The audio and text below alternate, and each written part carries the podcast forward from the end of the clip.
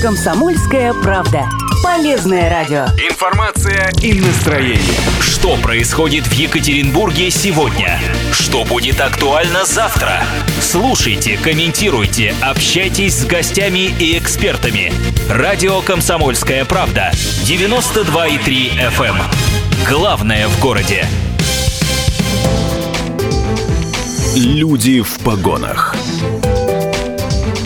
На радио «Комсомольская правда».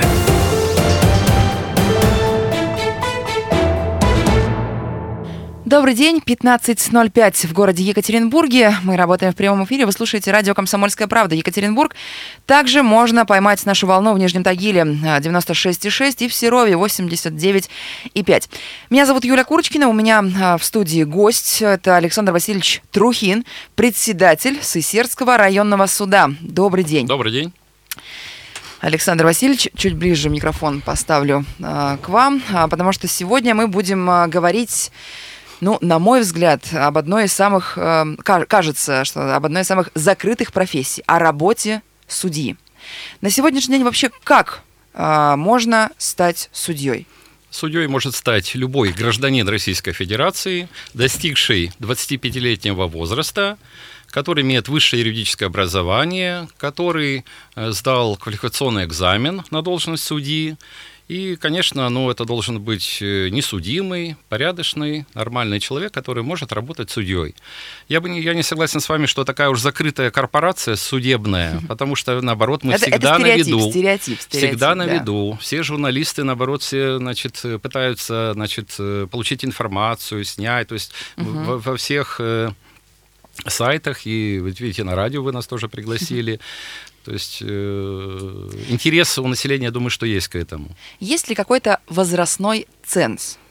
Там, условно говоря, до 30 лет я могу даже не дергаться, что называется, Ну, ты чтобы сказал, стать- что войти в 25 лет это обязательный, это Мгм. в районном суду 25 лет. Другие Конституционный суд, Верховный, там другой немножко ценз повыше. Но, в принципе, вот 25 лет можно начинать. Сколько вы работаете в должности судьи? Я 10 лет работал в прокуратуре и 18 лет в суде. Вот так вот, 28 лет у меня получается. 18, ну, небольшой еще, видимо, стаж, небольшой. Ну, помните, как э, выбирали профессию? Думаю, что да. То есть я работал в прокуратуре, старшим следователем прокуратуры Сесерской, и в какой-то, проработав там 10 лет, в какой-то период подумал, что все-таки нужно, дости- что я достиг какого-то периода определенного порога, и нужно э, двигаться куда-то дальше. То есть качественно что-то изменить. Все, я всегда считал, что суд находится на вершине юридической пирамиды. Все равно профессия судьи, ну не то, что она выше как бы, но она требует э, больших каких-то там усилий. И появилось такое желание, я все-таки рискнул, и не, и не сожалею об этом, что я пошел работать э, судьей, и в Сесерском, получается, в суде вот так.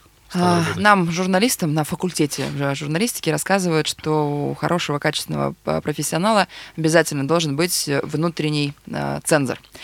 Вот есть ли что-то похожее, подобное у вас? Ведь вы принимаете решения судьбоносные для человека. Э, Осудят его или не осудят, э, о- оправдают э, или не оправдают. А, Как эта работа происходит вот внутри у вас лично? Вы ведете какой-то внутренний диалог? Вы То есть как принимается взвешиваете- решение, то или иное Да, решение, видимо, да, об да. этом вы имеете в виду. Ну, знаете, я всегда не устаю повторять, судья не солнышко, всех не обогреешь. То есть всегда, вот какое-то гражданское дело, предположим, судья рассматривает. И всегда есть две противные стороны, у которых разные взаимоисключающие, может, у кого-то требования, одни что-то просят, другие возражают против этого. И какое бы судья ни принял решение, всегда э, окажется, что бывает, что кто-то недоволен. Так ведь получается? Одна сторона бывает недовольна. Бывает, что все довольны, конечно, но это редко бывает. И получается, что раз человек недоволен, у него возникает э, сомнение так, в предвзятости этого судьи, скажет, ну вот, конечно, он принял решение, той стороне задавал вопросы, а нам вот мало задавал. Вот, вот такие вот бывают. Поэтому не так это просто. То есть это морально тоже тяжело. То есть нужно, чтобы принять решение, оно должно быть взвешенное, основано на законе, справедливое, потому что мы знаем, что наше решение тоже оно может быть обжаловано, оно пойдет на выс- в Высшие обла- вышестоящий Мгм. суд, в областной суд. И наша коллегия в областном суде посмотрит, если какую-то ошибку, может быть, там судья допустил, они эту ошибку поправят. Ничего там страшного нет.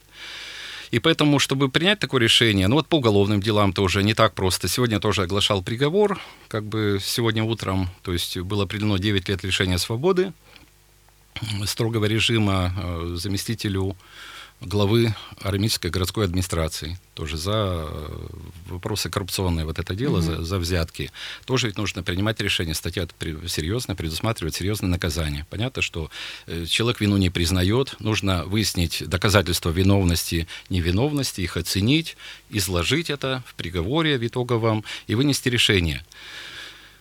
А вы домой, когда приходите, вы обсуждаете это с домашними? Я стараюсь не обсуждать. То есть все равно я в какой-то период для себя поставил границу. То есть домашнее это домашнее, работа это работа. То есть нельзя это. Нужно уметь переключаться.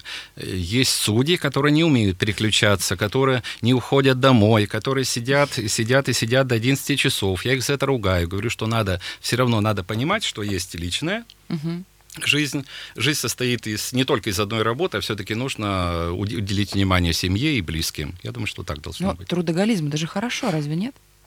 Нет, мы нет. Ну, я как руководитель, конечно, могу сказать, что да-да-да, это мои лучшие работники, кто долго сидит, но все-таки я понимаю, что это просто люди, и работа изматывает, нужно немножко отвлекаться от нее. Вот раз э, заговорили о людях, а какими качествами, на ваш э, взгляд, обязательно должен обладать судья?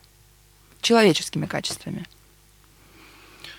Ну, видимо, холодная голова, чистые руки, как горячее сердце, как говорят. Вот, наверное, вот примерно такими. Чистые руки, это значит, понятно, что никаких коррупционных проявлений не должно быть. Хотя вот я говорю, что 28 лет проработал в прокуратуре и в суде, и мне всегда рядом со мной были люди, которые честные, порядочные, грамотные, то есть которые вот не берут взятки, я уверен, 100%, такого нет. Конечно, в семье не без урода где-то такое может быть, это мы обычные люди, но процент вот этих вот э, таких вот людей, которые что-то такое нехорошее делают, их значительно меньше, чем в других органах. Их намного больше там и в правоохранительных органах уголовных дел возбуждают, и в тех же адвокатов. Э, почему? В основном потому что мы видим, что очень много привлекается защитников к уголовной ответственности именно за то, что они заявляют своим клиентам, что мы вот сейчас в суде там что-то передадим, и будет решение в вашу пользу. Естественно, которое решение, когда, когда случается в их пользу, они заявляют претензии, обращаются в правоохранительные органы, и вот отсюда может быть, вот о, о судьях такое э, мнение, может быть, какое-то развивается. Я думаю, что в, в абсолютном большинстве это порядочные, грамотные люди, честные, вот это в отношении холодных рук, э, чистых, чистых рук. рук. Чистых, да. Да. Э, холодная голова, это понятно, что нужно принимать решение не, не торопясь, не быстро, посмотреть, значит, законодательство, посмотреть практику, какая судебная есть, и принять какое-то решение, разумное решение нужно принять. Интересно, конечно, как устроен э, быт вот, судьи пусть не ваш личный конкретно, но вот а, в общем, потому что, опять же, стереотипное какое-то есть э, мнение, что судьи должны с охраной передвигаться, что а, в суде есть определенные ограничения, ну, не знаю, там нельзя вести Инстаграм, например, что, может, может быть. Есть ли такие правила, есть ли такие ограничения действительно у профессии судьи? В отношении охраны право такое есть. Если возникнет какая-то необходимость, то можно обратиться в соответствующие органы, которые обеспечат суде эту охрану. Это, конечно, возможно будет. Но это, видимо, по каким-то уж э, особо сложным, важным делам, ну, пока вот такой необходимости не возникает. И слава богу, я думаю, что хорошо, что этой охраны нет. В отношении соцсетей, Инстаграма и так далее, нет, прямого запрета нет. То есть, пожалуйста, судья такой же гражданин Российской Федерации, он вправе и выражать свое мнение, и вправе, значит, э, где-то высказывать, но он должен понимать, что вот это выраженное мнение, оно, оно не должно э, как-то умалять авторитет судебной власти. То есть э, лишний раз, может быть, и не стоит что-то выкладывать. То есть он должен какой-то внутренний цензор, о котором угу. вы говорите, наверное, у него должен быть. Наверное, все подряд там что-то не выкладывать, как люди выкладывают, значит, куда-то что-то покупают и ездят. Потому что это может быть воспринято не, немножко не так. Потому что э, человек скажет, вот у меня вот дело там не рассматривается уже два месяца, а человек там, а судья вот выкладывает какие-то, значит, с пальмами какие-то фотографии. Наверное, это не всем правильно тоже. Хотя и судья тоже должен отдыхать. Понятно, что у него тоже mm-hmm. есть отпуск, и все это предусмотрено, и бесконечно работать невозможно. Ну, А, Я напомню нашим а, слушателям, что если у вас есть вопросы к нашему гостю, то вы можете задать их по номеру телефона 385-09-23. Мы сейчас прервемся на, а, ненадолго, никуда не девайтесь, ну а после вернемся и узнаем, приносит ли хороший доход профессия судьи. Люди в погонах.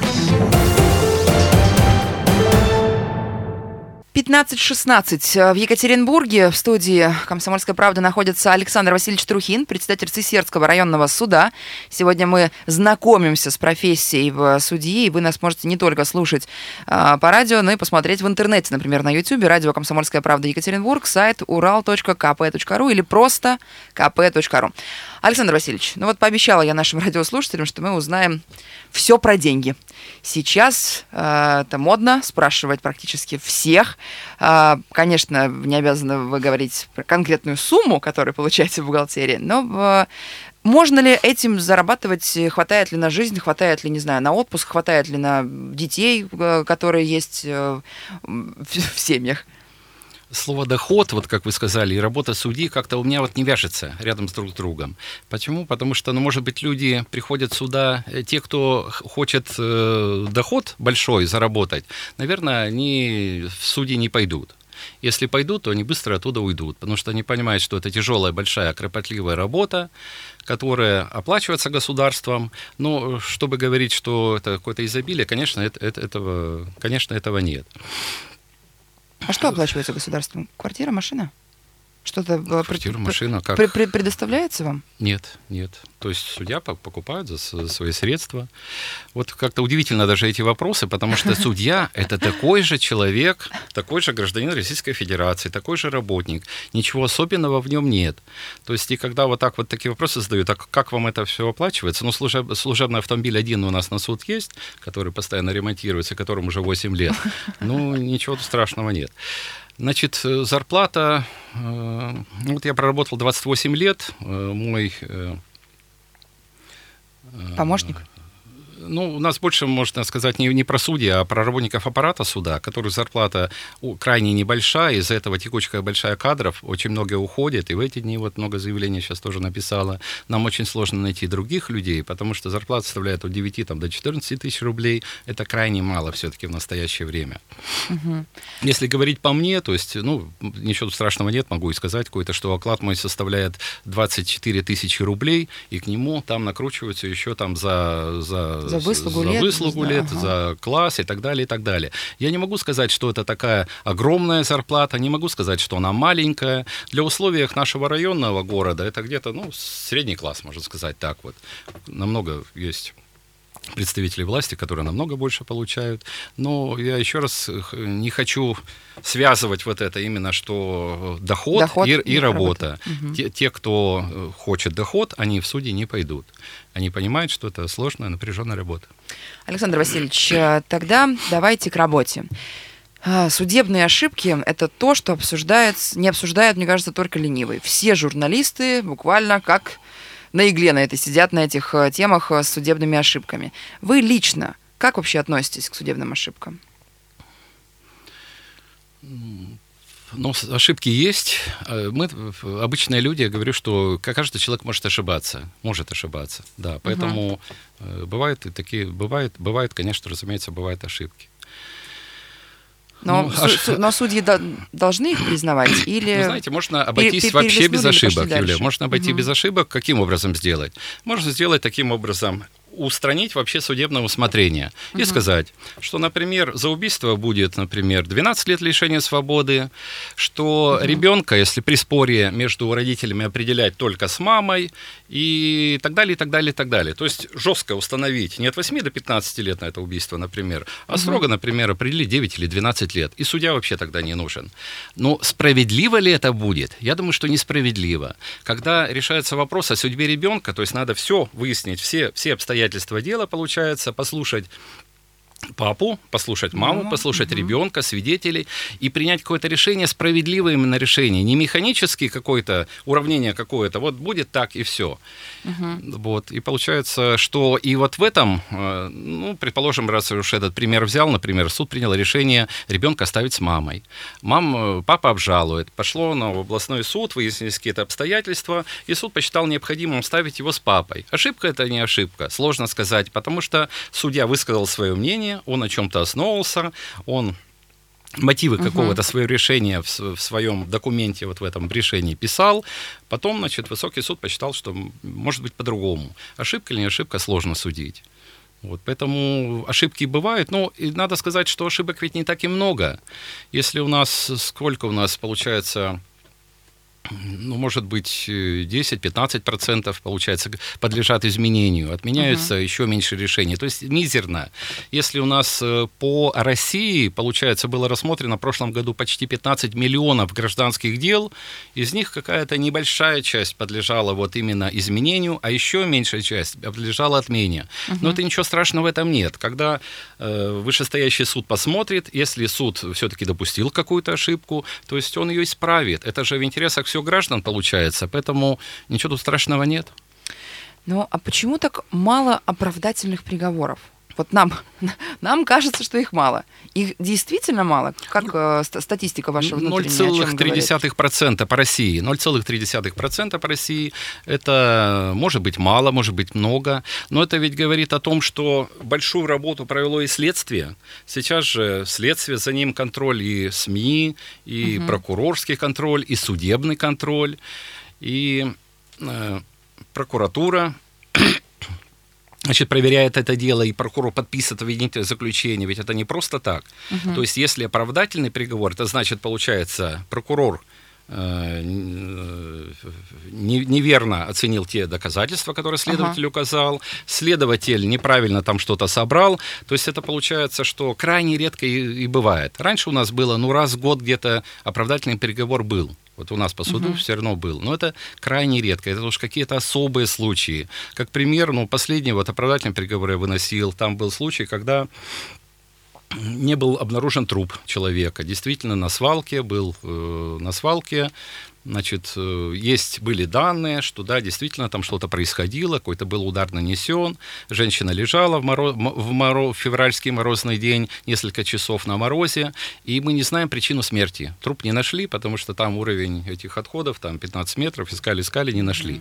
И суд, э, несмотря на то, что есть показания, что был какой-то удар определенный нанесен, мы не знаем, от чего наступила эта смерть. И мы не можем, я не мог с уверенностью сказать, с убедительностью, что да, смерть наступила именно от его действий. Она могла наступить от переохлаждения, могла наступить от алкоголя, от излишнего возлития, поскольку они употребляли. Все, что угодно могло быть. Поэтому э, суд посчитал необходимым, значит, взвесив все, как Фемида вот на этих весах, за, против, взвешивает, и был вынесен оправдательный приговор. То есть в данном случае человека оправдали, хотя он и там под стражей находился.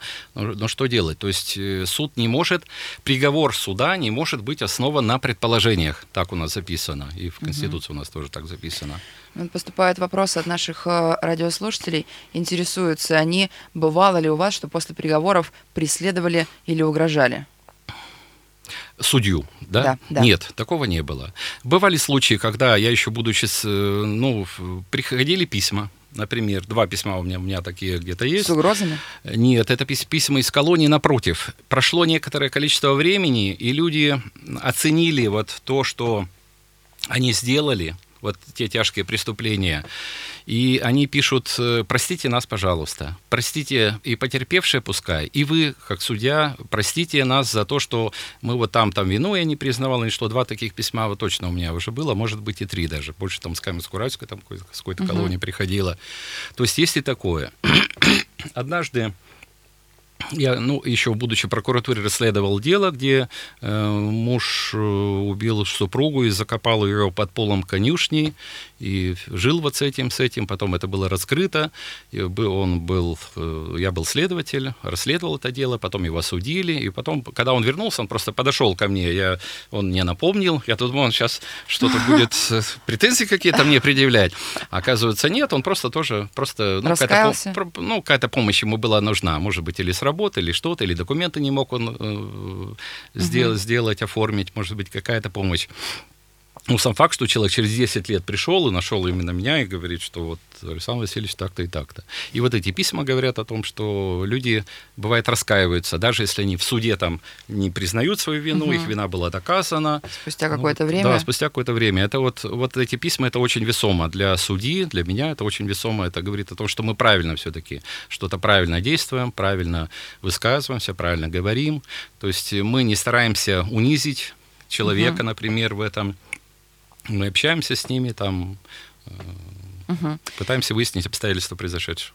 Я напомню, что у нас в студии находится Александр Васильевич, председатель Сесерского районного суда. А, мы говорим о профессии в судьи. В общем-то, если у вас есть какие-то вопросы к нашему гостю, вы всегда можете их задать по телефону прямого эфира 385-09-23. Александр Васильевич, а, ну, вот тоже, я не следующий, конечно, человек в этом, но вы как раз и поможете в этом разобраться. А, присяжные заседатели. А, эффективен ли а, этот а, инструмент суда, если можно подобрать вот к присяжным заседателям такое определение? Ну, я думаю, эффективен. Наверное, эффективен, поскольку в свое время, вот э, еще до революции, он широко был распространен по многому количеству дел. Они рассматривали, рассматривали, рассматривали. Вот Анатолий Федорович Кони в свое время там в статье присяжных много об этом писал тоже, о тех случаях, какие там были. У нас пока широкой практики этого нет, поэтому сейчас сказать, как оно будет, мы не знаем. А почему? Расскажите, поясните. То есть, э, если человек обвиняют, он может самостоятельно заявить, что я хочу, чтобы меня да, по, по определенной категории преступлений, там, за убийство, например, причинение тяжкого вреда здоровью, повлекшего смерть потерпевшего, по другим преступлениям, человек может заявить при ознакомлении с делом после окончания расследования, сказать, я хочу, чтобы мое дело было, рассматривала коллегия из присяжных заседателей. В районном суде это будет 6 человек, и два запасных, угу. в областном суде больше. В областной суд и сейчас рассматривает дела с присяжными заседателями. Конечно, эта процедура э, долгая, сложная, поскольку нам надо пригласить, это судьи из народа у нас получается, судьи из народа, которые, значит, будут выносить свой вердикт. Угу. Не судья оценивает, вот как я вам говорил, виновен или не виновен, а именно эти присяжные, которые обычные люди, которые взяты с улицы, можно сказать, они должны сказать, да, виновен, или нет, не виновен. Если не виновен, судья э, постановляет оправдательный приговор, и человек отпускают, и все. Ну, сложно сказать, как это будет. Ну, во всяком случае, если э, э, у нас 0,3 оправдательных приговоров по районным судам, то по таким, значит, по присяжным, все-таки, по-моему, или 13, или 17 процентов оправдательных приговоров. Угу. То есть, правильно это или неправильно? Но мы сейчас сказать. вынуждены вновь э, прерваться на небольшой перерыв, после которого обязательно вернемся в студию. Никуда не девайтесь, не переключайтесь. Это радио «Комсомольская правда» Екатеринбург. Люди в погонах. На радио «Комсомольская правда».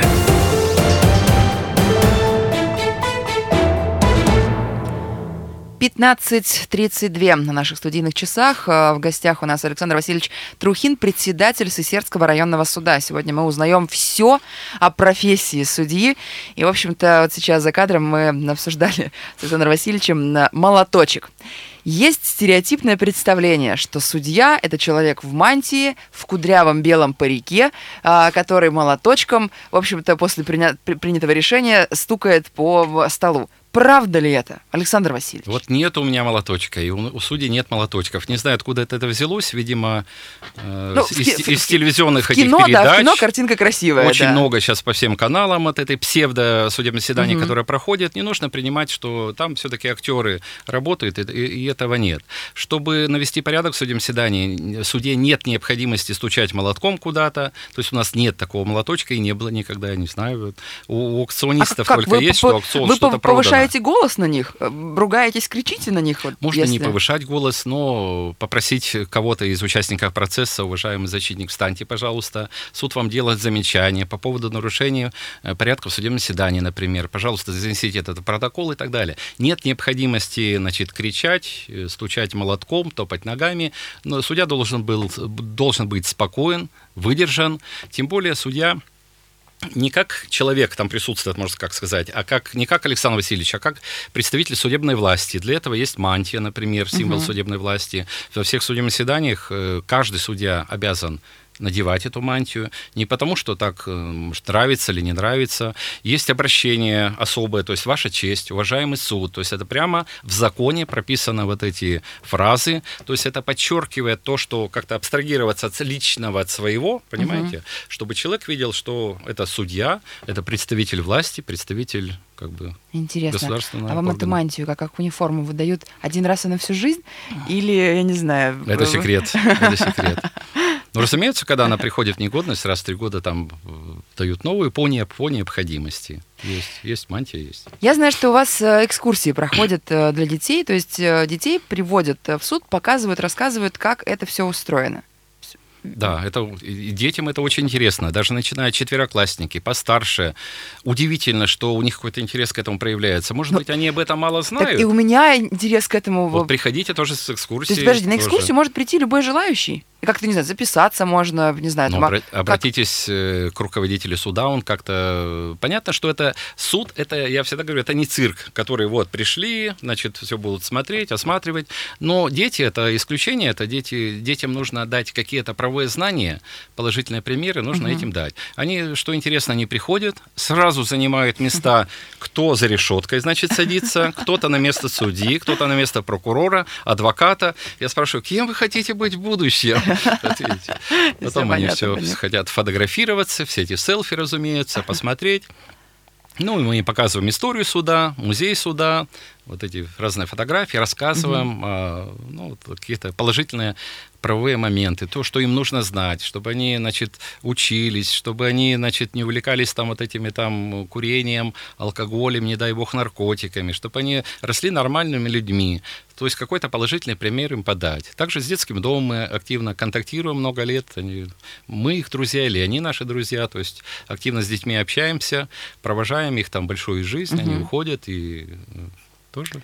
Александр Васильевич, э, ну вот э, в судейской профессии э, часто ли приходят какие-то обновления, изменения? Или вот как оно испокон веков идет, э, в какие-то правила работы судьи, и не меняется и по сегодняшний день? Законодательство очень сейчас меняется. Если раньше, когда начинал работать, был у нас один основной, может, плену Верховного суда о судебном переговоре ш- 1960 года. И все, все, значит, вот в основном по нему немножко было. Сейчас еж- каждую неделю, что-то каждый месяц постоянно приходят какие-то изменения. Законодательство меняется, что, что-то упрощается, что-то усложняется. То есть э, вот эта судебная реформа, она, в принципе, идет. Действительно идет судебная реформа. Сейчас вот в первом чтении в Государственной Думе э, принят э, законопроект президентский, пакет президентских э, законов, где в том числе есть э, обязательное аудиопротоколирование всех судебных заседаний. Всех, повально. То есть мы к, эм- к этому, в принципе, готовы, технически нам помогут в этом. Ничего страшного в этом нет. Мы этого не боимся. То есть все равно судья должен вести э, по процессуальному кодексу, как все должно происходить, не допускать каких-то там выражений или чего-то там, выражения своего мнения, например, какого-то к одной из сторон. То есть вот, вот это, например, будет. То есть э, предложение Верховного суда, по-моему, тоже в первом чтении приняты, где идет речь о том, что э, решение суда, например, вот я говорил, уже 15 миллионов решений вынесено в прошлом году по России, и обжалована была какая-то небольшая часть. Остальные, раз стороны согласны с этим, зачем суде тратить время, силы, энергию на то, чтобы составлять это мотивированное решение, мотивировать, писать. Просто результативную часть он сказал, взыскать с такого-то, такого-то, никто не спорит, все нормально. Все зачем писать? А разошлись. раньше это Мгм. нужно было все мотивировать, все это написать. прям и рукой и вы э, Э, ну, писали... Ну, сейчас уже на компьютере, текст, там, уже, на уже печатных машинок-то у нас уже нет, я вам скажу. В техническом состоянии, то есть э, хорошие условия, то есть нормальная компьютерная сеть, есть доступ в интернет на одном, правда, компью- компьютере. Активно мы пользуемся, как бы электронной почтой и так далее. Ну, на ваш, э, вот по вашему внутреннему ощущению, по желанию, что-то бы вы хотели добавить э, в профессию? Или наоборот, может быть, Конечно, убрать, не знаю, конечно. мантию наконец-то Я бы снять и хотел, уже работать в пиджаке? государство все-таки повернулось лицом к работникам аппарата суда, которые вот мы без них не можем работать. Секретари судебного заседания, помощники судей, э, архивариусы, то есть много есть людей, которых не видно, может быть, вот на экранах телевизоров, которых не приглашают на радио, которых э, бойцы невидимого фронта, они работают, мы без них не сможем ничего сделать, но они получают мизерную все-таки зарплату, то есть э, надо как-то их поддержать. То есть э, всячески пытаю, э, там законопроект в Государственной Думе тоже лежит, Верховным судом внесенный, о том, что судебную службу сделать отдельным родом гр- гражданской службы. Ну, посмотрим, как это будет. Но вот это не, крайне необходимо. Почему? Потому что люди меняются, люди уходят, особенно в Екатеринбурге. Смена кадров очень плохо сказывается на работе, потому что работа ответственная, важная, то есть здесь и дела, здесь и персональная информация, которая не должна никуда выходить, и все-таки серьезные такие документы, с которыми приходится работать. И хочется, чтобы государство этих людей поддержало. Мгм. А вы э, помните э, свой первый день э, вот, э, работы в должности и решение, какое вы, вы приняли? Ну, первый день не помню, он, наверное, обычный день какой-то, наверное, был. Первое решение, через некоторое время все равно приговор какой-то, я помню, выносил. Ну, я помню, что это он печатался на печатной машинке. И как это было сложно, когда, значит, э, готовишь документ, и сейчас-то видно, подготовил, и что-то можно посмотреть перед оглашением, посмотреть, поправить что-то. Но там приходилось мне вот этот листочек перепечатывать, перепечатывать, потому что что-то хотелось, чтобы очень хорошо там это было написано, звучал, все чтобы, правильно, ага. чтобы все смягчающие обстоятельства были включены, чтобы все это, чтобы вот, вот с иголочки, чтобы такой документ был. Я до сих пор его храню, он где-то Да у меня лежит что? еще, эти два листочка, они у меня лежат. Ну, в- тоже вот этот момент, э, опять же, я видела только где-то в кино или по, теле- по телевизору, что э, судьи, судьям иногда приходится очень долго зачитывать приговор. Ну, то есть э, читают прям по, не- по несколько часов э, могут читать. Но сегодня я целый час оглашал его, да. Я уже устал, хотел перерыв объявить, но я А почему так происходит? С чем это связано? Это, это правило, Большой чтобы... объем документа, приговор, большой объем. Сейчас в одном из законопроектов есть такое положение, когда э, ну, нет необходимости мучить людей, потому что в областном суде они днями могут зачитывать, то есть мы часами можем, можем зачитывать.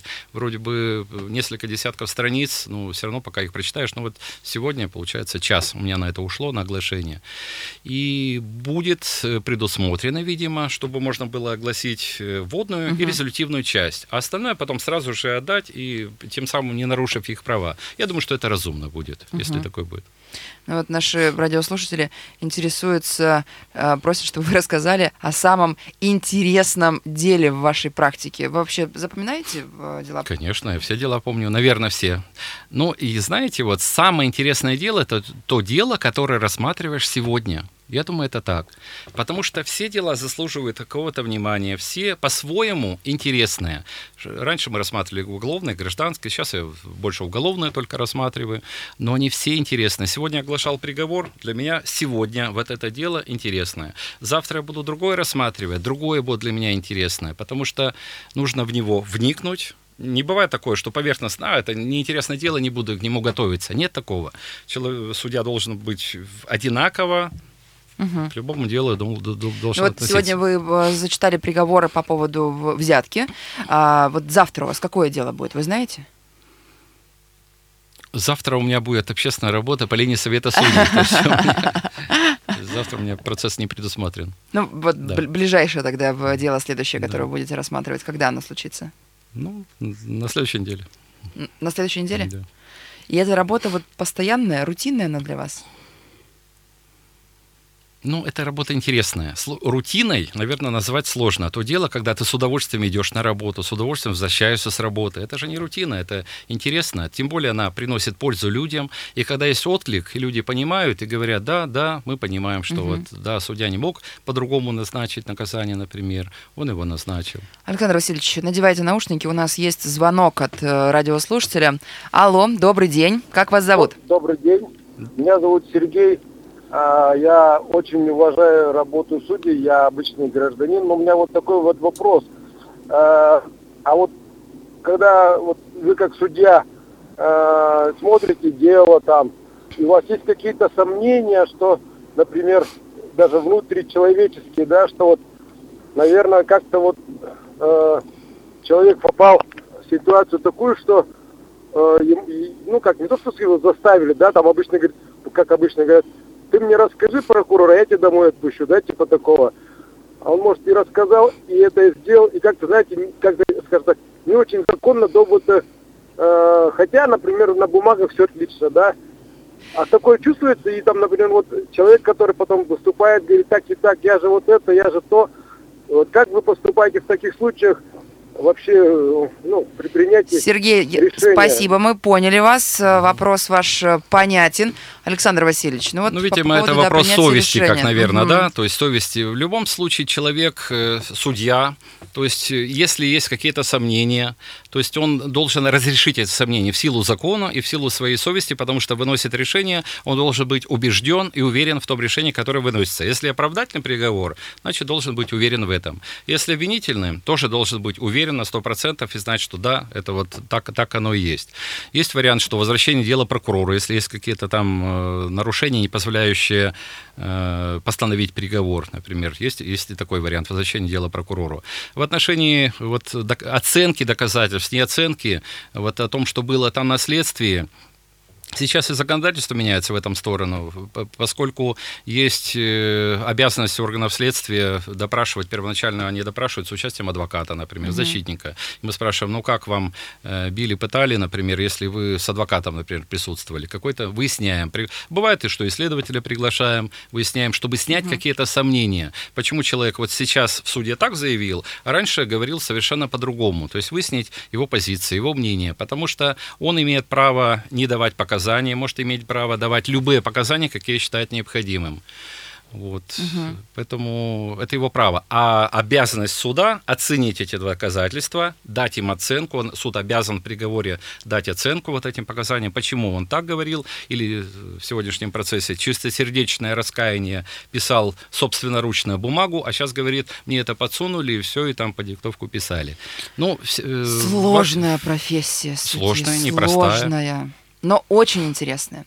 Я напомню, что у нас в гостях э, был Александр Васильевич Трухин, председатель Сысердского районного суда. Александр Васильевич, спасибо вам большое за интересный разговор. Спасибо, что приоткрыли эту завесу Вам э, спасибо, что тайны пригласили. своей профессии. Но мы благодарим вас за этот э, визит. Э, Дорогие друзья, оставайтесь с нами, никуда не девайтесь. Радио «Комсомольская правда» продолжает свою работу.